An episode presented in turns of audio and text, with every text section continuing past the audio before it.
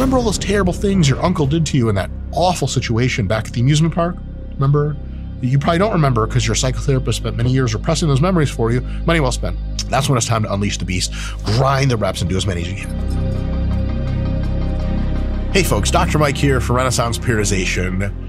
We have done a video last week. We talked about basic, super simple tips for improving your ability to do pull-ups, whether it be a max pull-up or pull-ups for reps. This time, advanced periodization example and theory on how to improve your pull-ups. I will say, compared to our other advanced periodization stuff, the theory here for finding limiting factors is actually very simple.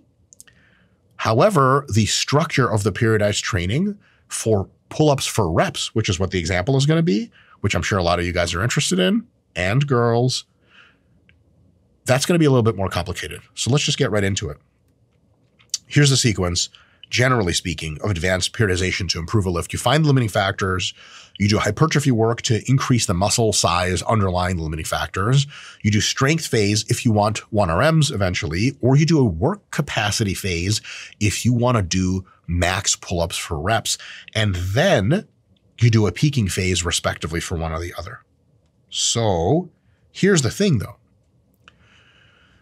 Limiting factor in the pull-ups, generally speaking, the sticking point in almost everyone's pull-up, unless they're not strong enough to even sort of get out of this position, the sticking point will be close to where the bar and chin interact. And that's just a terrible leverage point for pull-ups. But it's also, you're also tired significantly by the time you reach that high. So your limiting factors on pull-ups are almost always going to be lats, the rest of your back, rear delts, and your forearm flexors, your biceps and brachioradialis and things like that, that are not as strong as you want them to be. Because almost everyone has the same limiting factors for pull-ups, training pull-ups is much more straightforward. So you don't have to do this whole diagnostic phase that we did with bench presses, squats, deadlifts, and all the other stuff. We just go straight into hypertrophy work that trains, generally speaking, your ability to do pull-ups and all the other musculature that's involved. What does that look like?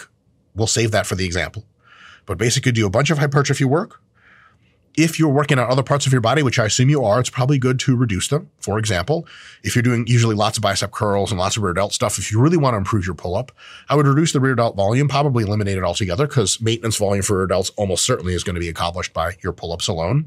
And I would drop the bicep work or integrate it into your pull-up training just so that's just enough for what you want it for pull-ups. You don't want to be in a situation, and most of the time when you're like, let's say it's Friday and it's one of your pull-up workouts, you train biceps on Thursday and they're still kind of tired and sore and your ability to do pull-ups is impinged by that. No bueno. So you might have to restructure your training such that when it's time to go train pull-ups, your back and your biceps and your rear delts and all that stuff are pretty fresh, right? Then you're going to spend a few mesocycles in the hypertrophy range, generally speaking, for getting the strongest you can possibly get on pull-ups. That sets of 5 to 10. If it's a work capacity situation, we'll talk about that in a second. Then you can just do regular hypertrophy training sets of 5 to 30 and then get into the work capacity work for pull-ups. So if you want the biggest pull-up 1RM, which is like quite rare, right? But it's, you know, how much weight can you tie and still do pull-ups? Some people talk about that kind of stuff. What you're going to do after the hypertrophy work is you're going to switch away from general work, which can involve pull-ups, but also a lot of assistance exercises. And you're going to switch to doing your favorite preferred pull-up variations, mostly. Absolutely keep in limit, keep in the other training that, you know, your back training, your bicep or delt, all that stuff still kept in, but taper down a little bit. And you're going to be doing lots of training in the 3 to 6 repetition range, the basic strength range, to get really, really strong at pull-ups. That's going to require, of course, added weight, et cetera, et cetera. And you still have assistance work, but now that assistance work, like, you know, some rows and stuff will reduce down into the 5 to 8 rep range to tailor your body incrementally more to produce very high forces. So even your assistance work, which is designed to a little bit improve or at least maintain your muscle growth, is going to start to look a little bit different and start to look more strength-like, just all in line with specificity. Now, that's if you want to eventually peak with a pull-up 1RM. If you want to peak for as many pull-ups as possible, you take a different route. After your general hypertrophy work is done, you begin work capacity instead of strength mesocycles, because you don't want to get strong. You want to build your ability to do work, ability to do reps, such that you can do as many reps as you possibly can, which is the goal. Again, you use mostly your favorite pull-up variations, the ones that you want to get the most reps on. Could be one, could be a few. And then you're going to be doing most of your training. Let's say you think you're able to do about 10 pull-ups maximum. Most of your training is going to occur in a loading. This is your body weight, and you can do 10. You're going to train most of your training with slightly less weight than your body weight for slightly more reps than 10. You're going to do a lot of body weight work, and you're going to do a lot of work that's just a little bit higher than your body weight. That introduces some really much needed variation so that we don't just have to do our body weight all the time. But the variation is very tight. It's very limited.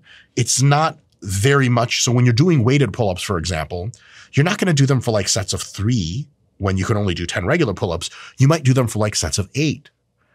And when you do assisted pull-ups, you're not going to be doing them for sets of like 25 when you can only do 10 pull-ups.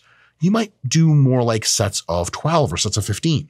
That way, as you improve on all of these abilities, it follows the trajectory of your improving pull-up 10RM, or rather, your ability to do as many pull-up reps as possible. So as that number goes to 11 and then 12 and then 13, hopefully, you will follow along with your weights to make sure that you stay in that range of just a little bit above, just at, and just below that raw pull-up rep number that you're pretty close to estimating you're capable of doing at the time, right?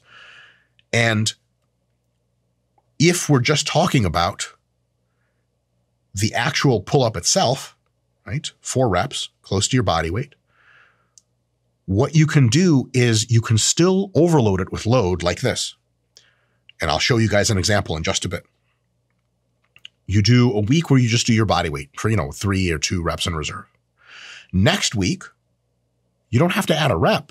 You can do the same reps, but you add 2.5 pounds. What the fuck? Yes, that does mean you do the very demeaning act of putting 2.5 pounds on a dip belt and tying it around your waist and making sure anyone in the gym that sees you doesn't recognize who you are, because it's offensive, and then you do whatever 8 that you did last week. Next week, you do 5. The week after that, you do 7.5. The week after, you do 10, for example. Now you're doing 10 pounds hanging for the same reps that you started the mesocycle at doing free. The next mesocycle, you take the 10 pounds off and you start back at 0, except you'll probably not do 8 pull-ups, which is 2 reps in reserve. Let's say 10 is your best. Now you're going to probably do like 10. And that's still 2 RIR. Now your pull-ups have moved up to 12. And you keep going through that cycle. That's just for that training right in that range that you're supposed to. For another workout of that week, you would do the one above in loading. So that means you start at 10% over your body weight with the weight assisted. This is if you can do like 10 to 20 plus pull-ups. This is very realistic.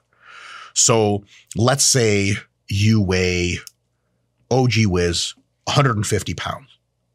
That means you start that pull-up workout, not at body weight, but you started at 15 pounds hanging, and you slowly work up until you're at like 15% of your body weight, just a 5% move, right? Which for you is like 7.5 pounds. So you start at 15 pounds and you go up to, let's 22.5, or for simplicity, 25 pounds. When you hit 25 pounds, you drop back down to 10% over, like, deload, next mesocycle, back to 10%. And then you go and do pull-ups again, but now you'll be able to do more reps. So as you can see, the right around your pull-up body weight, you add a little bit of weight and go back down, add a little bit of weight and go back down. At 10% above, you go to 15 and then back down, 15 and back down. But every time you go back down, it's more reps than you could do before. On yet another day, another option. So we have 3 types of workouts you could be doing. This is the third. You do slow eccentric pull downs Or better yet, if you have access to an assisted pull-up machine, and you can do these things with bands and maybe partner assists, some way that which you adjust to be able to do more repetitions than you ever could with your own body weight. And then you stick to sets of around 5 reps more than you could with your own body weight, and you progress that on load. So for example, you say, okay, I can do 10 pull-ups with my own body weight, but when I get in and let's say stick the assisted pull-up weight stack at 40 pounds, because a lot of times the friction and everything, it doesn't really feel like 40, you're not really being helped that much.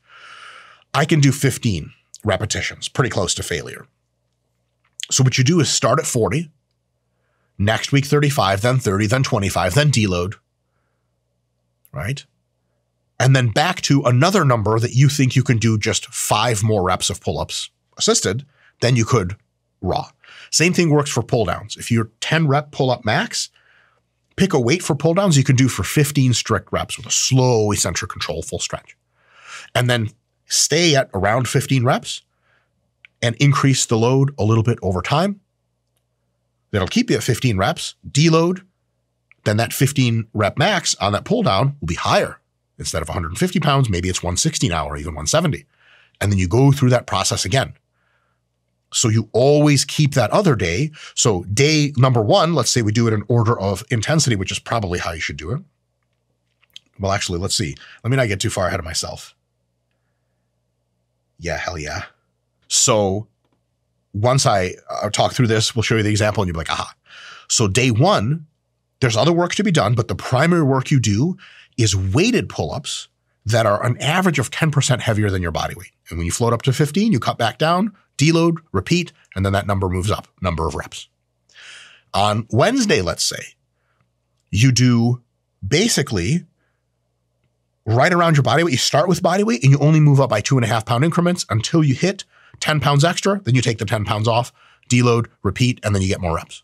So we have one above in load. We have one right around, just at in load. And then the other day, Friday, you would do assisted pull-ups or pull-downs, for example, with an average of 5 reps more than your initial estimate at your best. So if you can do 12 pull-ups, then you start doing sets of like, you know, first set would be 17 assisted pull-ups, whatever's hard for 17. And then you slowly keep that 17 reps, but you decrease how much assistance weight you're doing, or if it's pull-downs, you increase how much load you're lifting so that you're still doing 17 reps on week number 4 of the progression, but it's more challenging with more weight, closer to failure. Deload, repeat, and continue. And that 3-pronged method trains you with just a little bit heavier loading as in the pull-up, just at very similar loading and just below the loading, and it allows both for very beneficial variation, both in exercise type and in loading range, but also at the same time floats up with you so that the specificity is always really tight, so that you're always getting good at pretty close to body weight pull-ups, so that eventually when you taper and peak, there's a huge success with increasing how many pull-ups you can do. Right. So peaking phase, you guys can pause this and look at that, but basically what you want to do is you train hard in the first part of your peaking phase with both lots of pull-up work and accessory work. After a few weeks, you pull out or heavily reduce the accessory work to where it's just pull-up work but still hard. And then like, a week or 2 out, you start to reduce how much pull-up work you're doing. How much work means how many sets per workout.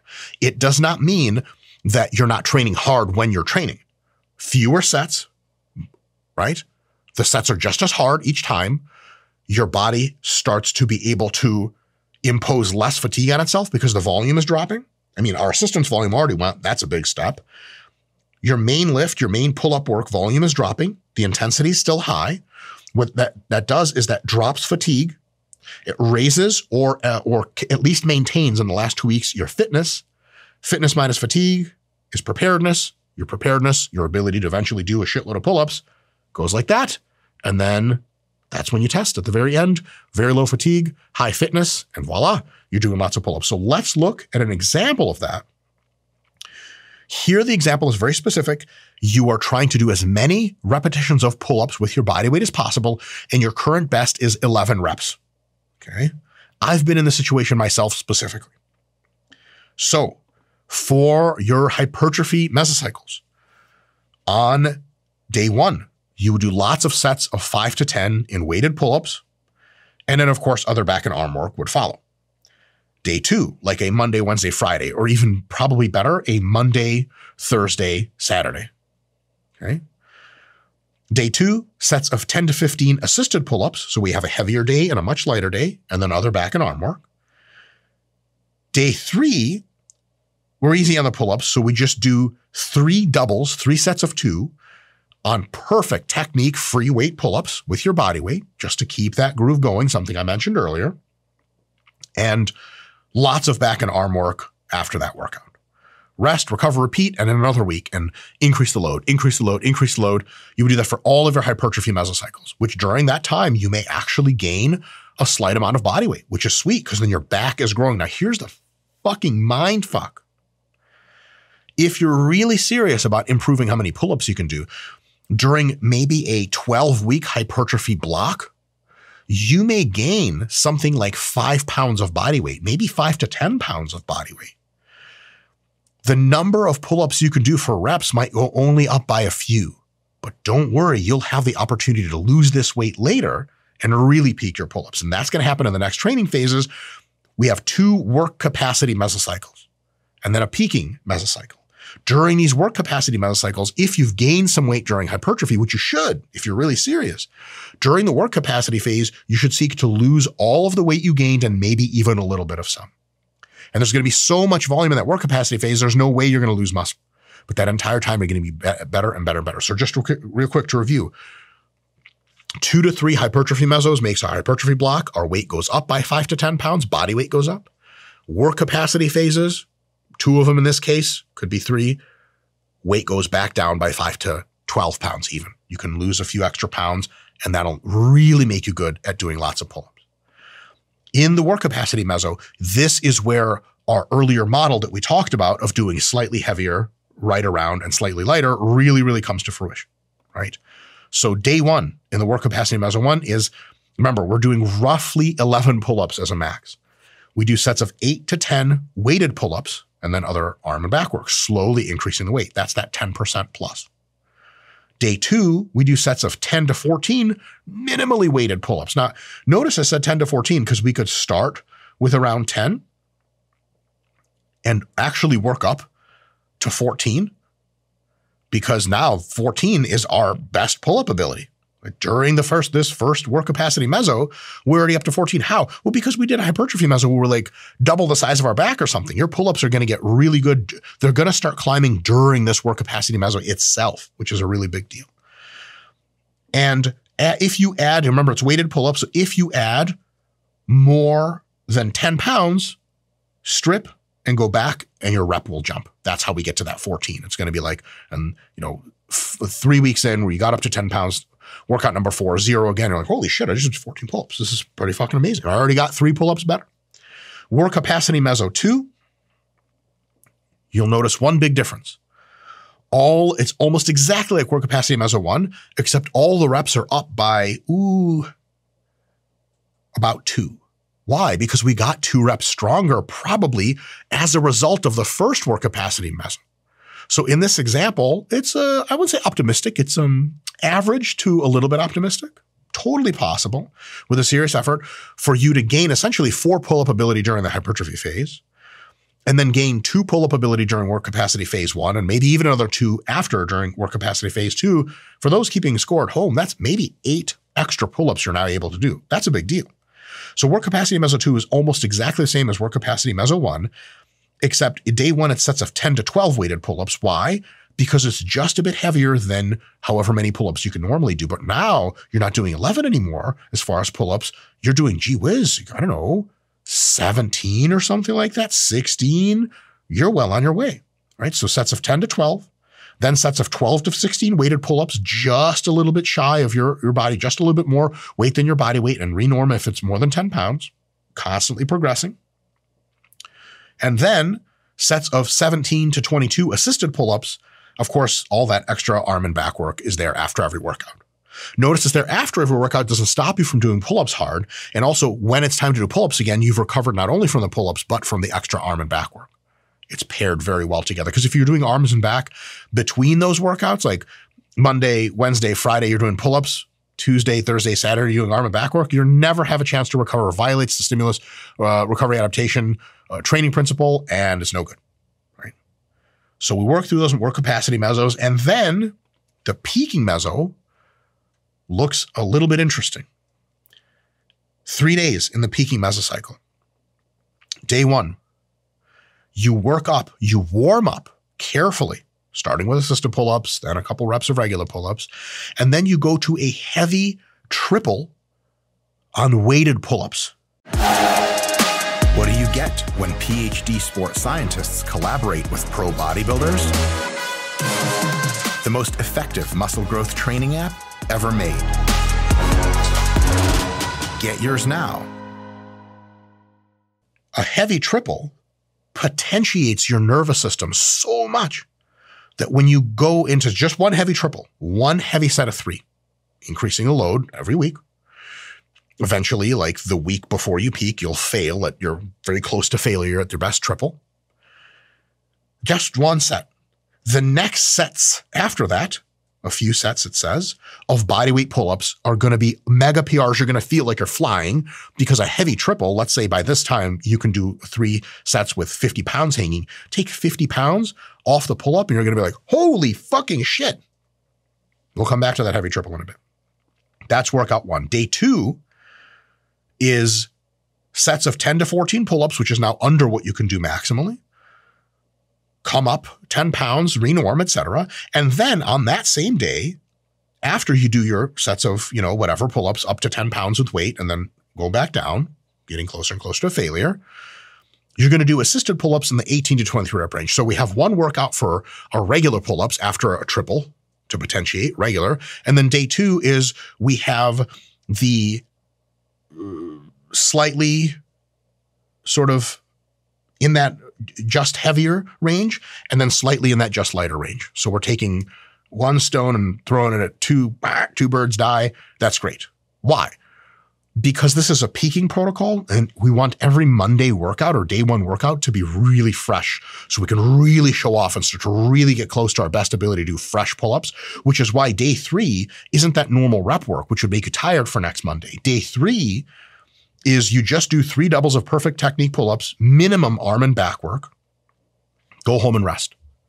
A couple days later, you come back and that Monday feeling fresh, hitting a mega hard triple, and then boom, multiple sets of what are now probably going to be PR attempts, right? 2 weeks out, you take all of your assistance work for arm and back, or most of it at least, and just remove it from the program. Keep doing the program as is. The simplest peak here is this. The last week of the peak. Okay, here's the last week. This next week, you're going to test on this Monday. Take the sets of pull-ups that you're doing and just cap them at 1 for each kind of pull-up. So you're going to do 1 heavy triple, 1 high rep pull-up with body weight, close to failure, 1 rep away from failure.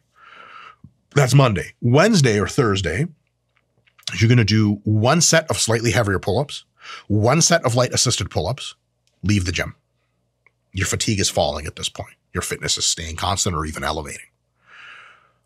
Friday, you're going to go and do the same 3 doubles of perfect technique pull-ups and fuck off. No assistance, nothing. Just go home and rest. This entire time, your diet should be locked in so that you're weighing basically the same thing every single day. And hopefully you did the fat loss diet during this time so that you're now at a slightly lower body weight than when you started this whole thing 6 or 7 months ago. Long time, but a lot more reps than pull-ups. When you come back on Monday to hit your mega PR attempt, what you should do is warm up to hit a hard single with weight. So instead of a triple, go to a single because you don't want the fatigue, and get up to like a single that's like pretty fucking challenging. Like maybe the same weight you would use for a 3RM triple, just do it once. So last week you did 50 pounds for a hard fucking triple. This week, put 55 pounds on, well, warm up to it, 55, and do a fucking awesome technique pull-up, ooh, rack with 55 pounds. Rest 3 to 8 minutes in length depending on how much pull-ups beat you up. If you're one of these people that a couple seconds after, like, I can do it. Rest 3 minutes. Trust me, no less than that. Get your shit together. Turn on your fucking iPhone. Switch the screen and do the zoom and color the shit and aperture, whatever, you know, videographer shit. I didn't. The videographers in my high school, people that got beat up. But Scott, the video guy, he was the one doing the beatings. That's why I hired him. I don't deal with that shit. Too pretty to get beat up. Said, no, whatever. That looked like me. In any case, as soon as you're done with that 55-pound single, for example, 3 to 8 minutes of rest. If you think you've had enough rest, rest just a little more. That is actually an iterative loop that goes to infinity. Not, you guys know what I mean. A little bit more rest than you may think you need. Gear up, chalk, phone, wave to the girl you liked, tell her eyes on me, comma, expletive. You guys fill in the blanks, whatever you like to call females, in order to bring them down to your pathetically low level. And then calmly, no rush, begin to execute the reps exactly as you were practicing them. Don't get that bullshit butterfly shit. You'll have it a little bit, but just be like, this is another awesome working set I'm posting to all of my 3 followers on TikTok. And I'm going to do the good technique that I'm known for. And then as the pull-ups get harder, then you unleash the beast psychologically. Because remember, it's reps. What you don't want to do is get super psyched up for reps, because then the first pull-up's really easy. And you're like, huh, why did I get psyched up? As you do pull-ups and the shit starts to really resist you, still good, with good technique, remember all those terrible things your uncle did to you in that awful situation back at the amusement park? Remember? You probably don't remember because your psychotherapist spent many years repressing those memories for you. Money well spent. That's when it's time to unleash the beast, grind the reps and do as many as you can. And you're going to be looking at your video after, and you're going to count the fucking reps because you probably lost track, having a psychotic episode. And you'll be like, oh my fucking God, I did 11 reps 6 months ago, and I just fucking did 19 reps. And you will ask yourself, how can I pay Dr. Mike back for this incredible 8 gifted repetitions that I technically worked like crazy for and wasn't a gift at all? How can I pay him back? And the answer is this, folks, just buy me another Lamborghini. It's not that hard. They have a dealership. There's different colors. You point to one. My butlers point to it. I don't ever show up at that place. You get one, you ship it to me. It's the least you could do. And I mean, honestly, it's the least you could do. Let me know if you guys have any questions. Let me know if you guys have any personal stories about what has worked for you to increase your pull-ups. And yeah. Oh, and by the way, that's all down there. There's links to beneficial stuff that we have and all sorts of apps and diets and all kinds of things that give me Lamborghini money. Oh, buy something, you know, if you're feeling spry. Anyway, you don't have to buy anything, but if you want, please do. Thanks for tuning in, and we'll see you guys next time.